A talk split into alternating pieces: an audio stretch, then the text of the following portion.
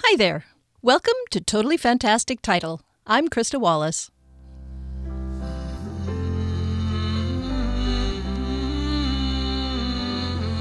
My husband Matt is a guest on a podcast.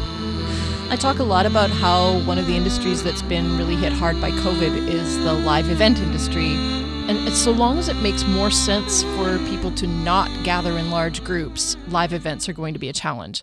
Like, on, on the one hand, I think come on, if we can allow people to fly in planes, then surely we as creative people can come up with ways to make theater and concerts happen. And we've seen it, like um, with the Indigo Girls concert from a drive in movie place in Atlanta. So the audience was in their cars or sitting just outside of their cars. And we were sitting in our basement watching it on TV. And that was really freaking awesome. On the other hand, we're seeing numbers of COVID cases soaring, and much as it hurts me in my heart, I need to agree that now is not the time for live events to get up and running again. And unfortunately, this means that thousands of people are out of work. Because remember, we aren't just talking about performers, we're talking about box office staff, ushers, concession workers, equipment rental companies, costumers, and on and on and on and on. Um, and my husband has a roster of over 500 casual employees who are the technicians who load in and set up shows and take them out again. And that's just here in Vancouver. There are hundreds more in all the other centers, big and small, across the continents. So this is a huge deal. Our colleague Jay Swing started a podcast called Swing Soapbox. And in it, he's uh, talking to industry professionals about all of this stuff. And Matt was a guest on it recently. I got to thinking about why live events, live theater, live concerts are so important. Matt and Swing talk a bit about this too in that uh, interview. I've mentioned before about reading my work aloud to you and how odd it feels to not have that instant audience reaction. So that's how I feel as a performer. But what about the audience? What is it about seeing a concert, seeing our favorite musicians live? On stage, even if they're so far away that we're spending a lot of time looking at the big screen? What is it about seeing that person whose work we love live and in person when we could just sit at home and listen to a recording? You know, there's there's something about the energy when you see a live performer, something about the possibility of imperfection of live music that makes it real. You know, of, of knowing that that voice I'm hearing is coming from that person right there who is amazing and one of my favorite artists. So, why is it important to gather and experience these things together? Like live theater. Put your hand up if you've never been to a play. I don't just mean Broadway, these these big shows that that fill enormous venues, small intimate theater spaces too. If you put your hand up, I heartily encourage you to rectify that the moment the world opens up and it's possible because there's just something about that shared emotional experience seeing those actors on that stage right there that is so powerful. Seeing a play with a room full of other people, I, I don't know about you, but if I'm alone, I don't find funny things as funny or sad things as sad, not to the same degree, you know. Um, Dirk Van Stralen talked about this in Chats with Cool Folk number two about seeing Julia Mackey's play Jake's Gift over and over and over. And yet, because he's in a theater where other people are crying, he cries, even though he directed it. And they've been touring the show for years with countless performances. So, hey, if you have any thoughts on that, share them in the comments or on the Facebook page or email me at totallyfantastictitle at gmail.com.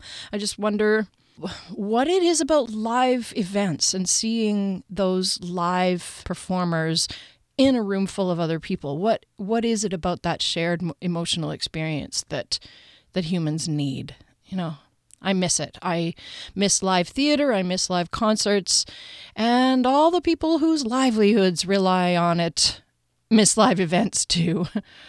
anyway, check out Swing Soapbox. But first, I'm going to read to you. Now, what's interesting about this chapter is that when I first started writing Kier's story, the first chapter I wrote was the opening chapter of Gatekeeper's Key, wherein Kier kills Simon. That sets everything off.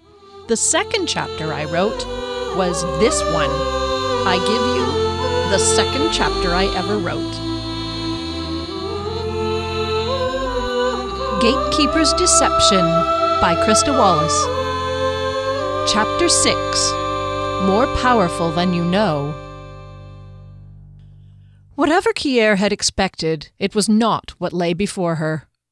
Kami led Kier into a large chamber, brightly lit with countless candles and wall sconces. Tapestries on the walls depicted scenes of castles, rivers, lakes, and forests. The images were startlingly realistic. With colors so vivid, she was fooled for a moment into thinking they weren't wall hangings at all, but windows into other worlds. The longer she stared at them, the more they came alive. Were those clouds actually moving? Was that flag on the topmost turret fluttering in a breeze unfelt by herself, with eagles soaring high above it? In her limited experience, Kier had never seen such an artistic use of magic. Warm rugs scattered the stone floor, and a couple of armchairs and a sofa encircled the fire in its elaborately carved stone fireplace. The centerpiece of the seating arrangement was a table adorned with an enormous vase of extraordinarily beautiful spring wildflowers tiger lilies, foxglove, alpine lupin, honeysuckle, and their fresh scent reached Kier and brought the outdoors within the tower so vividly that her shoulders dropped and her neck softened without her even realizing it. The dark wood of the nearby dining table shone, but not as much as the intricately etched candelabra of astonishingly bright silver which stood in the center. Another table held liqueur bottles and glasses. On the far wall was a glossy cherry writing desk. A golden harp stood on a rug with a chair ready next to it. She took in the whole setting breathlessly. When she finally spoke, it was in no more than a whisper. But this is beautiful. Were you expecting instruments of torture? He spoke so gently she returned his smile. A curving staircase climbed the far wall. Kami gestured to it as he spoke. I am certain you would like to refresh yourself after your long journey. You will find everything you need upstairs in your chamber. Take as much time as you need. He lowered his arm and bowed. I'll be waiting. Kier thanked him somewhat awkwardly. She was in awe of him and this room and the situation in which she had so suddenly found herself. She ascended the stairs, her thudding heart loud enough to echo in the chamber. She could feel his eyes on her as she climbed, and glanced back down at him before opening the door at the top. He bowed to her again, and she thought of his words, One of your kind. She passed through the door, out of sight of that alarming gaze. A landing gave way to another door on her right. She opened it and went up two more stairs to a large bedchamber furnished simply but beautifully in rich, warm colors and textures. Bed, washstand, wardrobe in the corner next to a full length mirror. A fire in the grate cast the warmth of summer over the room. A bathtub near the window steamed, and the scent of lavender permeated the chamber. A cotton robe was draped across a chair and warming by the fire. Either it had all been prepared magically, she shivered, or Kami had lightning quick servants. Leaning out the window, she looked down to see how far up this room was. Nope, I don't think I'll jump. She craned her neck upward to see how much more tower was above her. The sunset silhouetted the building, giving it a glowing aura. Many more stories were stacked above this one. Why did one solitary man need such a huge home? She opened the wardrobe to see if Kami had provided her with anything decent to wear for dinner. How could she doubt him? Though she wondered at his choices. Four dresses of red, gold, green, and blue. Kier couldn't remember if she'd ever worn a dress. She slipped out of her boots and stockings to scrunch her feet into the thick, soft fur rugs that cushioned the stone floor. Dipping her hands suspiciously into the bath water, she considered her vulnerability. She knew she ought to remain on guard, yet she felt safe here. Smiling, she decided it was unlikely Kami would kill her with a hot bath. Saving her caution for later, she peeled off her grubby clothes. Derry suspended his suspicions at the decent meal that awaited them on the table, and no one said much while they ate. The one topic that was on all their minds already coursed heavily through the room. It made for a noisy evening. Derry wished someone would say something to drown out the reverberating thoughts in his head. Please pass the carrots was the best he could come up with, and it had little to no effect. Skimnoddle was the only one who did not seem vexed by Kier's absence. All evening he chattered about what Kier and Kami might be up to, and if they were hitting it off to Kami's satisfaction. Derry gave him his best warning glare, but it went unnoticed. The captain slouched in his chair by the fire. Any bets on which can drink the other under the table? Skimnoddle asked. Janet guffawed. That would be a contest worth seeing. Derry shifted in his chair. I don't know how you can joke about it. Perhaps I see things in a different light, Skimnoddle answered. We had nothing with which to trade for the knowledge we seek. Kier had. It follows that if we wish to save the lady, this is the right course of action. Fennel stepped in. But it's wrong that she should have to sacrifice herself. We hope she is sacrificing nothing, Derry corrected the elf irritably. Kami gave his word to do nothing against her will, Giskellen said. Janet kicked Skimnoddle's boot. Knowing her, she might very well be willing. Skimnoddle snorted. Say, do you suppose there might be a problem with humans and wizards being, you know, compatible? Enough! Derry quelled an urge to reach for the halfling's throat, speaking of her as if she were a strumpet.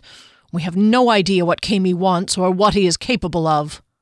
Let's just hope he doesn't say anything to set her off, Janek said. She's like flint in a straw pile, that one. If she spouts off to him like she did to Lord Fearin, we'll not get what we came for, and by the hammer god, I don't want to imagine what he'd do to her. Oh, surely she won't be so foolish again, Derry said under his breath. Kier emerged at the top of the stairs to feel harp music billowing up and around her. She surprised herself by fixing one fierce resolution into her mind and her will resist him. Kami saw her and rose from the harp as though she'd lifted him. The notes wafted around the room for a strangely long time. In the bright light of the fire and lamps, he gazed up at her as if he'd never seen her before, and truly no one had seen Kier like this. She had never felt so feminine. The forest green gown of crushed velvet clung to her figure and gained fullness in the skirt as it fell to her feet. The scooping neckline hid her medallion, though its chain was visible, and the fabric revealed her upper body strength. Her neck and collarbones were flattered even more by her hair, which shone and was swept up, gathered loosely atop her head with a comb. Kami's eyes met hers, and a tremor passed through her. One hand held the green cloth out of the way of the calf hide boots that cradled her feet with the softness of moss. The other slid down the railing to steady her as she descended the stairs. She tried to frown, to concentrate, but she was unnerved by the way he looked at her as if he could see through her. And as a flush crept up her bare neck, her resolution wavered, and she felt herself smile at him. Her lips quivered. Could she resist him? Did she want to? He held out his hand as she reached him, and she placed her calloused one in it. His fingers blended agility with strength, and his hand enveloped hers like a glove of the finest cloth. Her whole body tingled at his touch. She was loath for him to release it. He led her the few steps to the dining table, then turned and looked at her thoughtfully. I thought you might choose that one. The dress? Yes, it suits you perfectly. Kier forced an air of nonchalance. It's been such a long time since I've dressed this way, I don't feel like it suits me at all. She remembered her resolve and gently pulled her hand out of his. That was noteworthy self control. Oh, believe me, it does, Kami insisted. He had not taken his eyes off her. You are lovely. She had heard the words before, dozens of times, but never had she been moved by them. Never had she been charmed by a mere compliment. This was different, and she liked it. She wondered with amusement how the others would react if they saw her. Kami looked at her fixedly. Once again she fought back a blushing smile and failed. Suddenly his mood shifted, and he became more casual, less intense. Would you agree to dine with me? Yes, I will agree to that, Kier replied, thinking that she hadn't much choice since she was famished. Yet his behavior was that of the perfect gentleman as he motioned her to a chair at the table and helped to seat her. She saw no reason not to trust him thus far. Still, she must not be careless. The table, which was bare when she went upstairs, was now a dazzling display of light. The candles glimmered off the silver lidded platters, gilt edged plates and silverware, crystal water goblets, and silver wine cups. The luxury of it was overwhelming to the girl from the northern farming village. Her host's face glowed with pleasure, and she saw that her own reflection was not dissimilar. Kami poured white wine into her cup. I assure you I have not poisoned anything, Kami smiled cheekily. No, I don't suppose you would need to, Kier replied, you being a wizard and me completely unarmed and all. Ah, unarmed, yes, but not defenceless. Kier's eyebrows shot up, his eyes twinkled at her puzzlement. And may I add, dangerously disarming? Raising his cup, he toasted, To the many facets that make a woman alluring, beauty and strength among them. Kier had fully recovered and looked at him evenly. Then she raised her cup and drank to that. She had never dined in so formal a manner, and had been eating nothing but mushy mixtures from a tin cup for so long that she was thankful for the dim memories of Gareth and Della trying to teach her at least basic table etiquette. Even the meals she took at Shale Castle were not as formal as this. Kami did not embarrass her by noticing when she nearly forgot to lay her serviette on her lap, nor when she caught herself eating with her knife out of habit. It was a lot to get used to, the attire and the elegant meal. She was not the sort who easily lost her composure and did not allow these small trials to impede her enjoyment. Kier ate strips of grilled meat in red wine sauce, rack of lamb, rosemary and mint potatoes, asparagus, and baby carrots. There were balls of melon and chunks of apple to dip in warm chocolate or caramel, and plenty of wine. Kier's initial unease was quickly replaced with contentment. They conversed lightly about Kier's journey north, her mission for Valraker, and her childhood in Hreath. When they had both eaten their fill, Kami suggested they move over to the fire. Kier took her cup of wine and sat on the sofa. Kami went to the small table and poured a drink of something new for each of them. He handed her the glass and sat in an armchair. A liqueur made from elderflowers. She sipped. It's good. Do you gather your own elderflowers? Occasionally. Do you never leave here, to travel even? I travelled in my youth, he told her, but I have spent much of my life here. I have everything I need in contact with others when I desire it, and sometimes when I do not. Are we intruding on your privacy, Kami? Kier said, just a little pertly. You didn't have to allow us to stay, you know. And I very nearly did not, Kami replied. But for your presence, I likely would have sent your friends away. Why? She overlooked the part about her own influence on his decision. You keep saying you live here alone. You have all the time in the world for anything and everything you want to do. So, what do you have against helping people out once in a while? Are you afraid people will start to like you? She caught her breath as she realized she might be pushing her luck with her bold familiarity. The wizard did not respond right away, and Kier looked into the pale amber liquid in her tumbler, awaiting condemnation. Yet as she waited, she got the bizarre impression that he was searching for the right words, as if he were equally dependent on her good opinion of him. She had no idea why the idea came to her, but she knew she was right. She sipped the sweet liquid again. I have no wish to be a god, he said finally. I live alone because, for the most part, I like it this way, though sometimes. He cut himself off as if about to give away more than he intended. My purposes are much more suited to being feared and held in awe. If my reputation were to grow as a benevolent figure who would grant wishes to all and sundry, how long would my solitude last? It's okay, Kier shrugged. I get it. Though I wish you'd made it easier in our case. Another sip, and she placed her empty liqueur tumbler on the table. I would not say I made it difficult in your case, Kami said quietly. Have you found it difficult? Damn, she'd walked right into that one, but she couldn't lie. No, you're right. It is not as if this arrangement is what I make all the time. Then why did you? Why me? The question could no longer remain unspoken. I was curious. I wanted the chance to speak with you in private. I felt that your company was something I have been waiting for. Throughout his response, Kier felt her skin prickle. There was something odd about this. She recalled his comment when he first saw her and felt certain his curiosity was not merely idle. You were relying too much on someone you'd never laid eyes on before, Kier replied. What if I had not agreed to come with you? Then you would all have left without the information you seek. And you would have spent the evening alone again, she said pointedly. Still a greater loss on your part than mine, don't you think? I guess that depends on why you wanted to speak with me in private. Kami was silent a moment. I knew you would agree to it, he went on matter of factly. You had to. You are a warrior dedicated to your mission, and will do what is necessary to be successful. Kier frowned. You mean you think you could suggest anything and I'd go for it just to get what I need? This was a dangerous assumption on his part, and a shiver of alarm rushed through her. What if I don't agree to everything you wish? she said stiffly. How far do you hope to push my dedication? Are you going to change your mind if I refuse to grant your every pleasure? She rose, her voice echoing back to her off the black wall.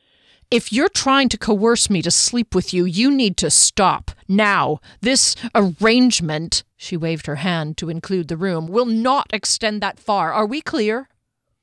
The wizard looked startled and swiftly moved to her and took her hand. My dear, you forget. He gently drew her down next to him on the sofa. I made a promise as well. I wish it never to be said that Kami makes a promise lightly. He straightened his spine. Upon my honour, he put a hand on his heart, physical intimacy is not my object. She looked deep into his sapphire eyes and saw no deception.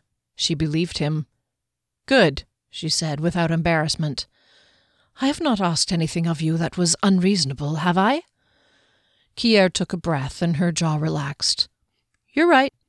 She shifted her focus downward to where the green gown caught the firelight, outlining the contours of her knees. She turned back to him and started. He was very close to her, and gazing at her that way again. His eyes were as deep as the sky. She might drown in them, yet they held her. Safety and freedom gleamed there. His hand reached up slowly, as if being pressed down by a weight, and removed the comb that held her hair. You are so much more than a wielder of a sword. Her hair tumbled down around her shoulders, and he stroked its softness with the back of his fingers. They carried on, breathing a whisper of touch on her cheek, and she stifled a gasp. Pleasure and fear trickled down her back like drops of cold water. Some sort of force from within him was pulling on something within her, and Kier couldn't tell whether she wanted to be free of it or not. But some other energy snapped her eyes shut and weakened the connection. She held on. Resist him. Do I frighten you? His voice was soft, emotionless, soothing like waves on a lake shore. Hyperventilating, she rubbed her face with one hand, frantically shaking off the desire that was pushing its way in. She felt weakened and wondered about the potency of Kami's elderflower liqueur. I don't know whether to be frightened or not. Should I be? I don't think frightened is the right word. She concentrated very hard. You have an advantage over me in more ways than one. If I had my sword, I'd still feel unarmed. You look at me and can see into me. You know more about me than even I do, and I know nothing about you. She paused. I feel like a prisoner here, and yet, if I asked to leave, I believe you would let me go. Do you wish to leave? The tension in the room rippled like a heat wave as Kier struggled with the strange emotions that churned inside her. When had he taken her hand? No, I don't. She was aware of a sensation that this was some kind of battle won for Kami, but it was all right. She was certain that she had let him win it. Her own determination had not allowed her to retreat so soon. Kami appeared more relaxed now, or was he just a bit more sure of himself? You told me during dinner about your last mission, he said, with a lift of his previous intensity, and you also explained why Allon Mer is so important to you. Kier waited. You risk your life and will spend several months searching to help someone you merely hold idealistically in your mind. Kier frowned, puzzled by the statement. Was he trying to make her feel foolish? Kami rose to refill her tumbler. How much time are you going to spend on this sort of thing? He smiled as if hinting at something, though she couldn't guess at what. When are you going to start focusing on what you want to do? what do you mean? I'm doing exactly what I want to do. Not quite. A nervous laugh. She brushed her hair back behind her shoulders. Of course I am. I studied the Wepnian.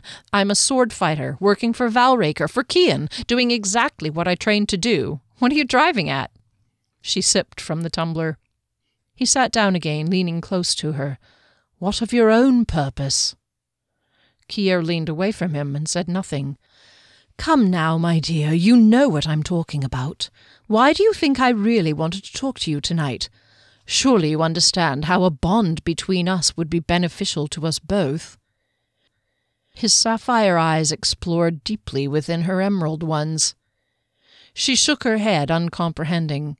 I left home to meet other warriors.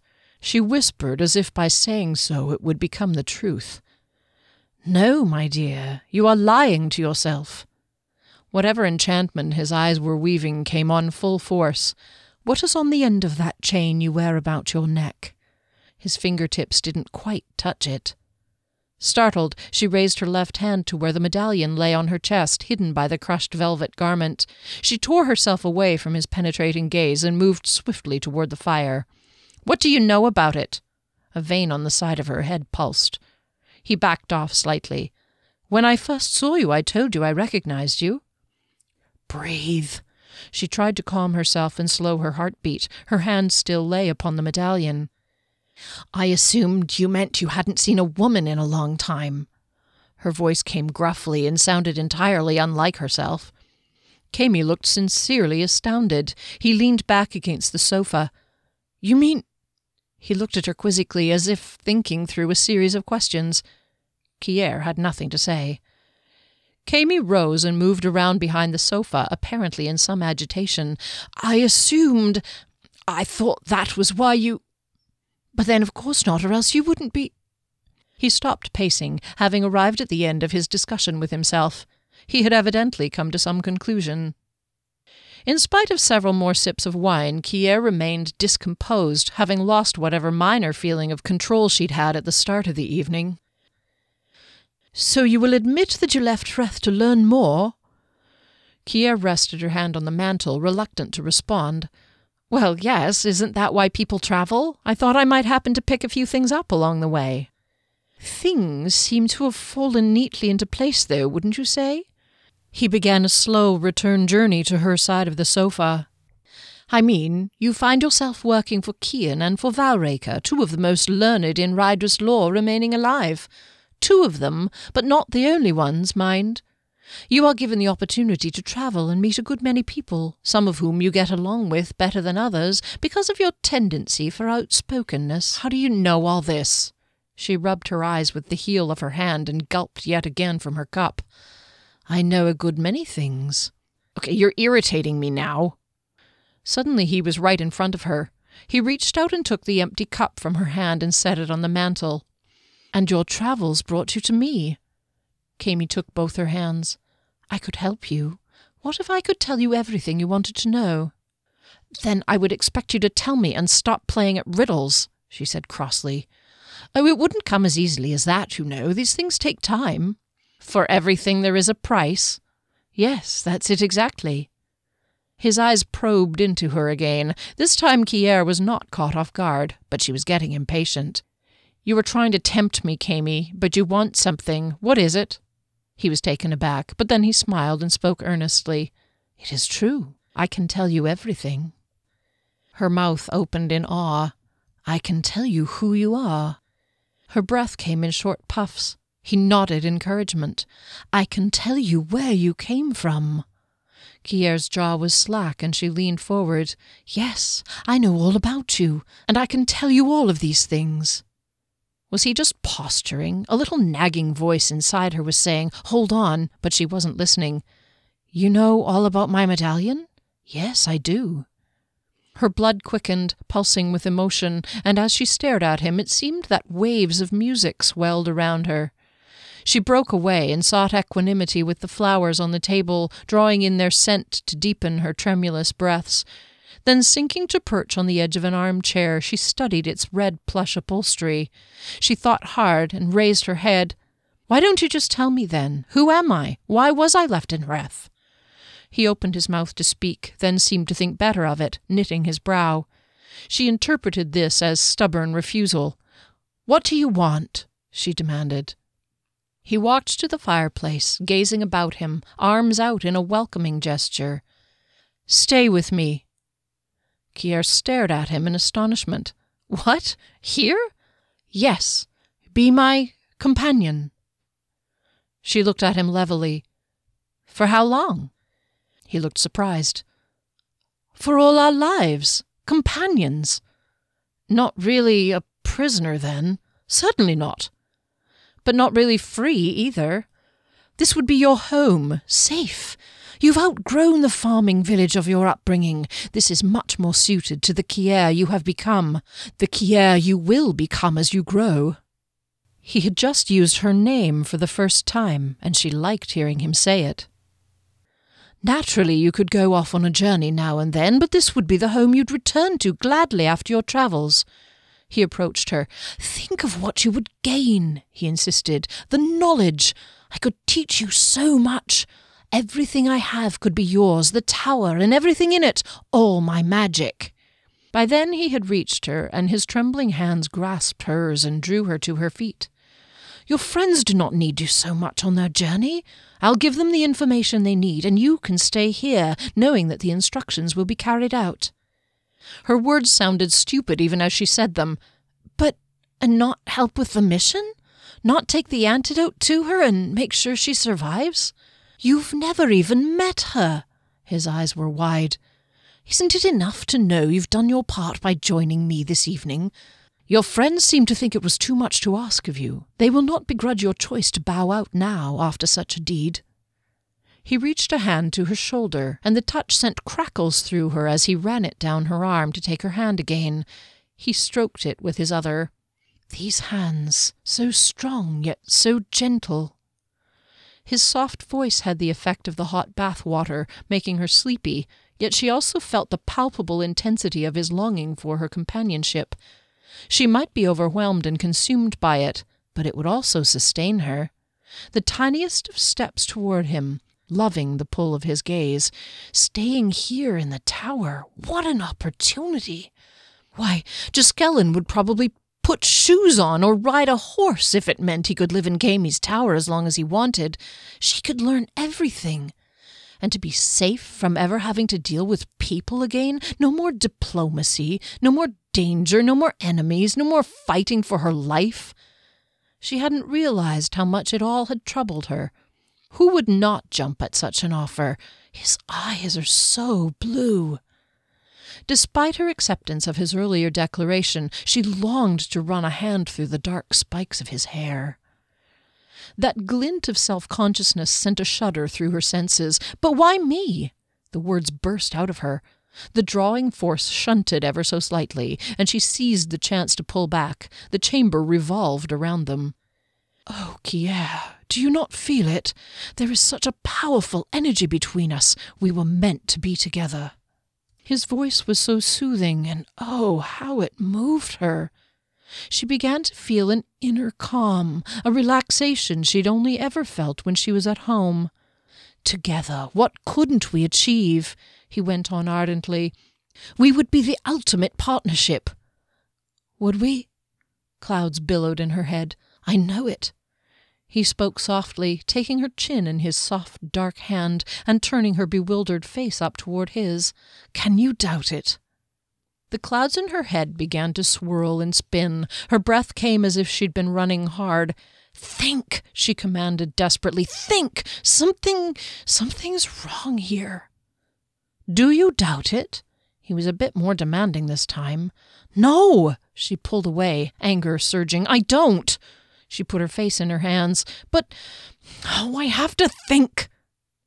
She walked swiftly away from the warmth of the fire to the other side of the room. She needed to wake up, to snap out of it. She touched the medallion, felt the smooth facets of the gem through the velvet, remembered sparks flying from it. There was a message there somewhere, if she could only think what it was the answers to all her questions, everything that had mystified her since she was a child, when Della and Gareth first told her she was not theirs. That was another reason she had left Hrath. She had known no one there could tell her anything about herself, but it seemed less important at the time than pursuing her dream to be a fighter. Now, with almost no effort at all, Kami was willing to tell her everything she needed to know her real family, where she had come from, her medallion, the language she had spoken when she arrived in Hrath and still knew. Looking up, she saw that Kami had not moved, but that his eyes followed her wherever she went. His awe inspiring figure seemed to have grown in stature. She was sure he wasn't even as tall as Derry when they'd arrived, yet now he loomed, filling the area by the fireplace. Just looking at him, she felt that drawing power of his, willing her to agree with him. She couldn't think of any reason she shouldn't.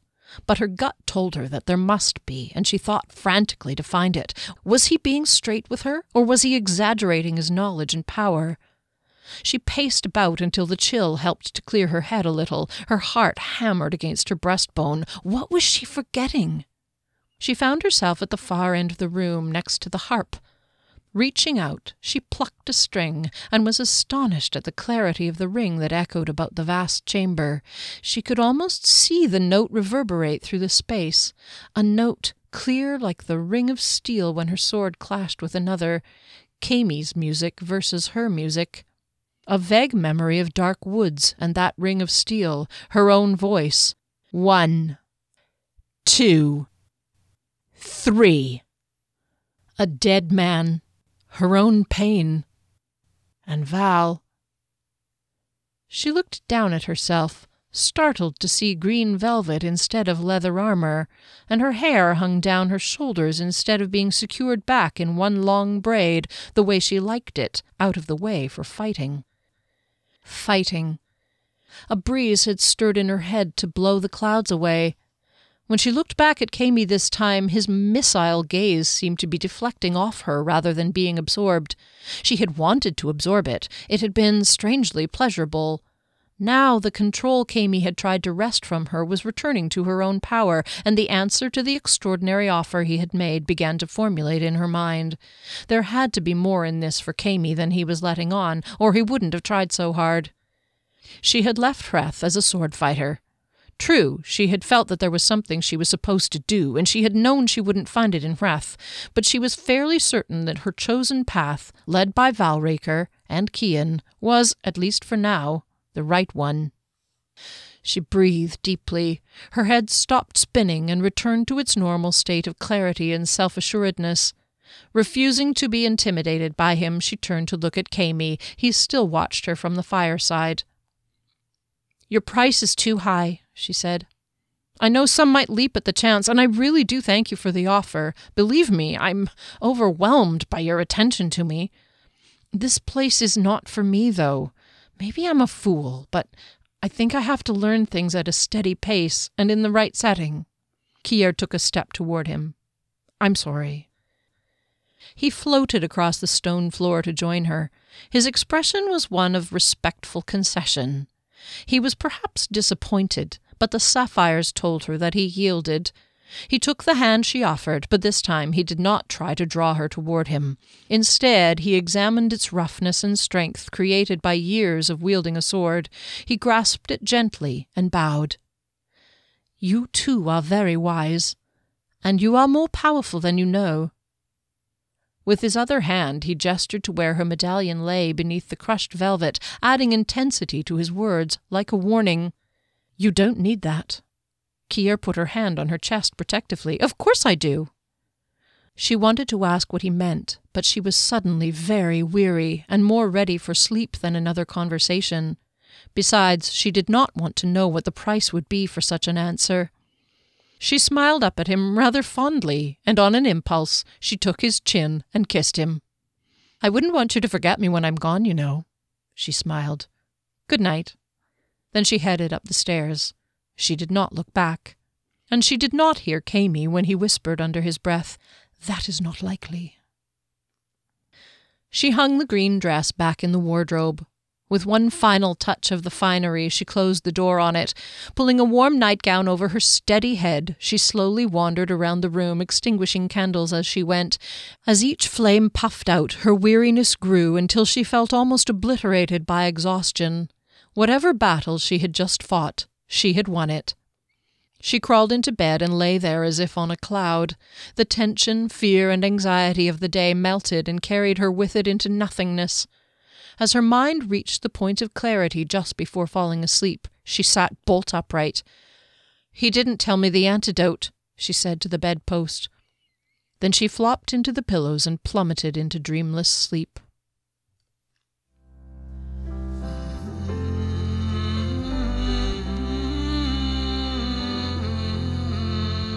A listener got in touch with me last week. Um, they said, I loved your editorial comments about Fennel getting a backbone. You sounded so proud of him, yet somewhat surprised that he had it in him. I found that very funny, given that he's a figment of your imagination and all. I said, I hadn't really even thought of that. I am proud of him. And this goes back to Chats with Cool Folk number one, where Jonathan Lister and I talk about how the characters will tell you what they need, and they very often do stuff that we, as the writers, didn't plan. True, sometimes we need to rein them in and take charge and say, hey, before you do that, you need to do this. It's kind of like telling your kids, yes, you can watch a movie, but first I would like you to unload the dishwasher. But with characters, you just hope that by the time they've completed the task you asked them to do, they'll forget about the other thing they wanted to do. I mean, imagine if Sam Gamgee got up the guts to approach Rosie Cotton before going off with Frodo. Imagine, imagine if he was like, no, I don't want to travel. Off you go without me. I'm going to stay here and hang with this awesome woman who thinks I'm cool. And Tolkien's like, that's great, Sam, but I really need you to go off on this adventure and risk your life a few times first, okay? Then you can hang with Rosie. See, it's a balanced relationship, kind of like teenagers. Treat them with respect and give them some free rein, but also having expectations of them. Thanks to the listeners who got in touch with me about last week's episode. I really appreciate your comments. Thanks to my family, Matt, David, and Heather, Heather, who I hope is also really proud of Fennel, and Maggie. Thanks to David and Sharon, and the original six. And thanks to you. Now, go be fantastic.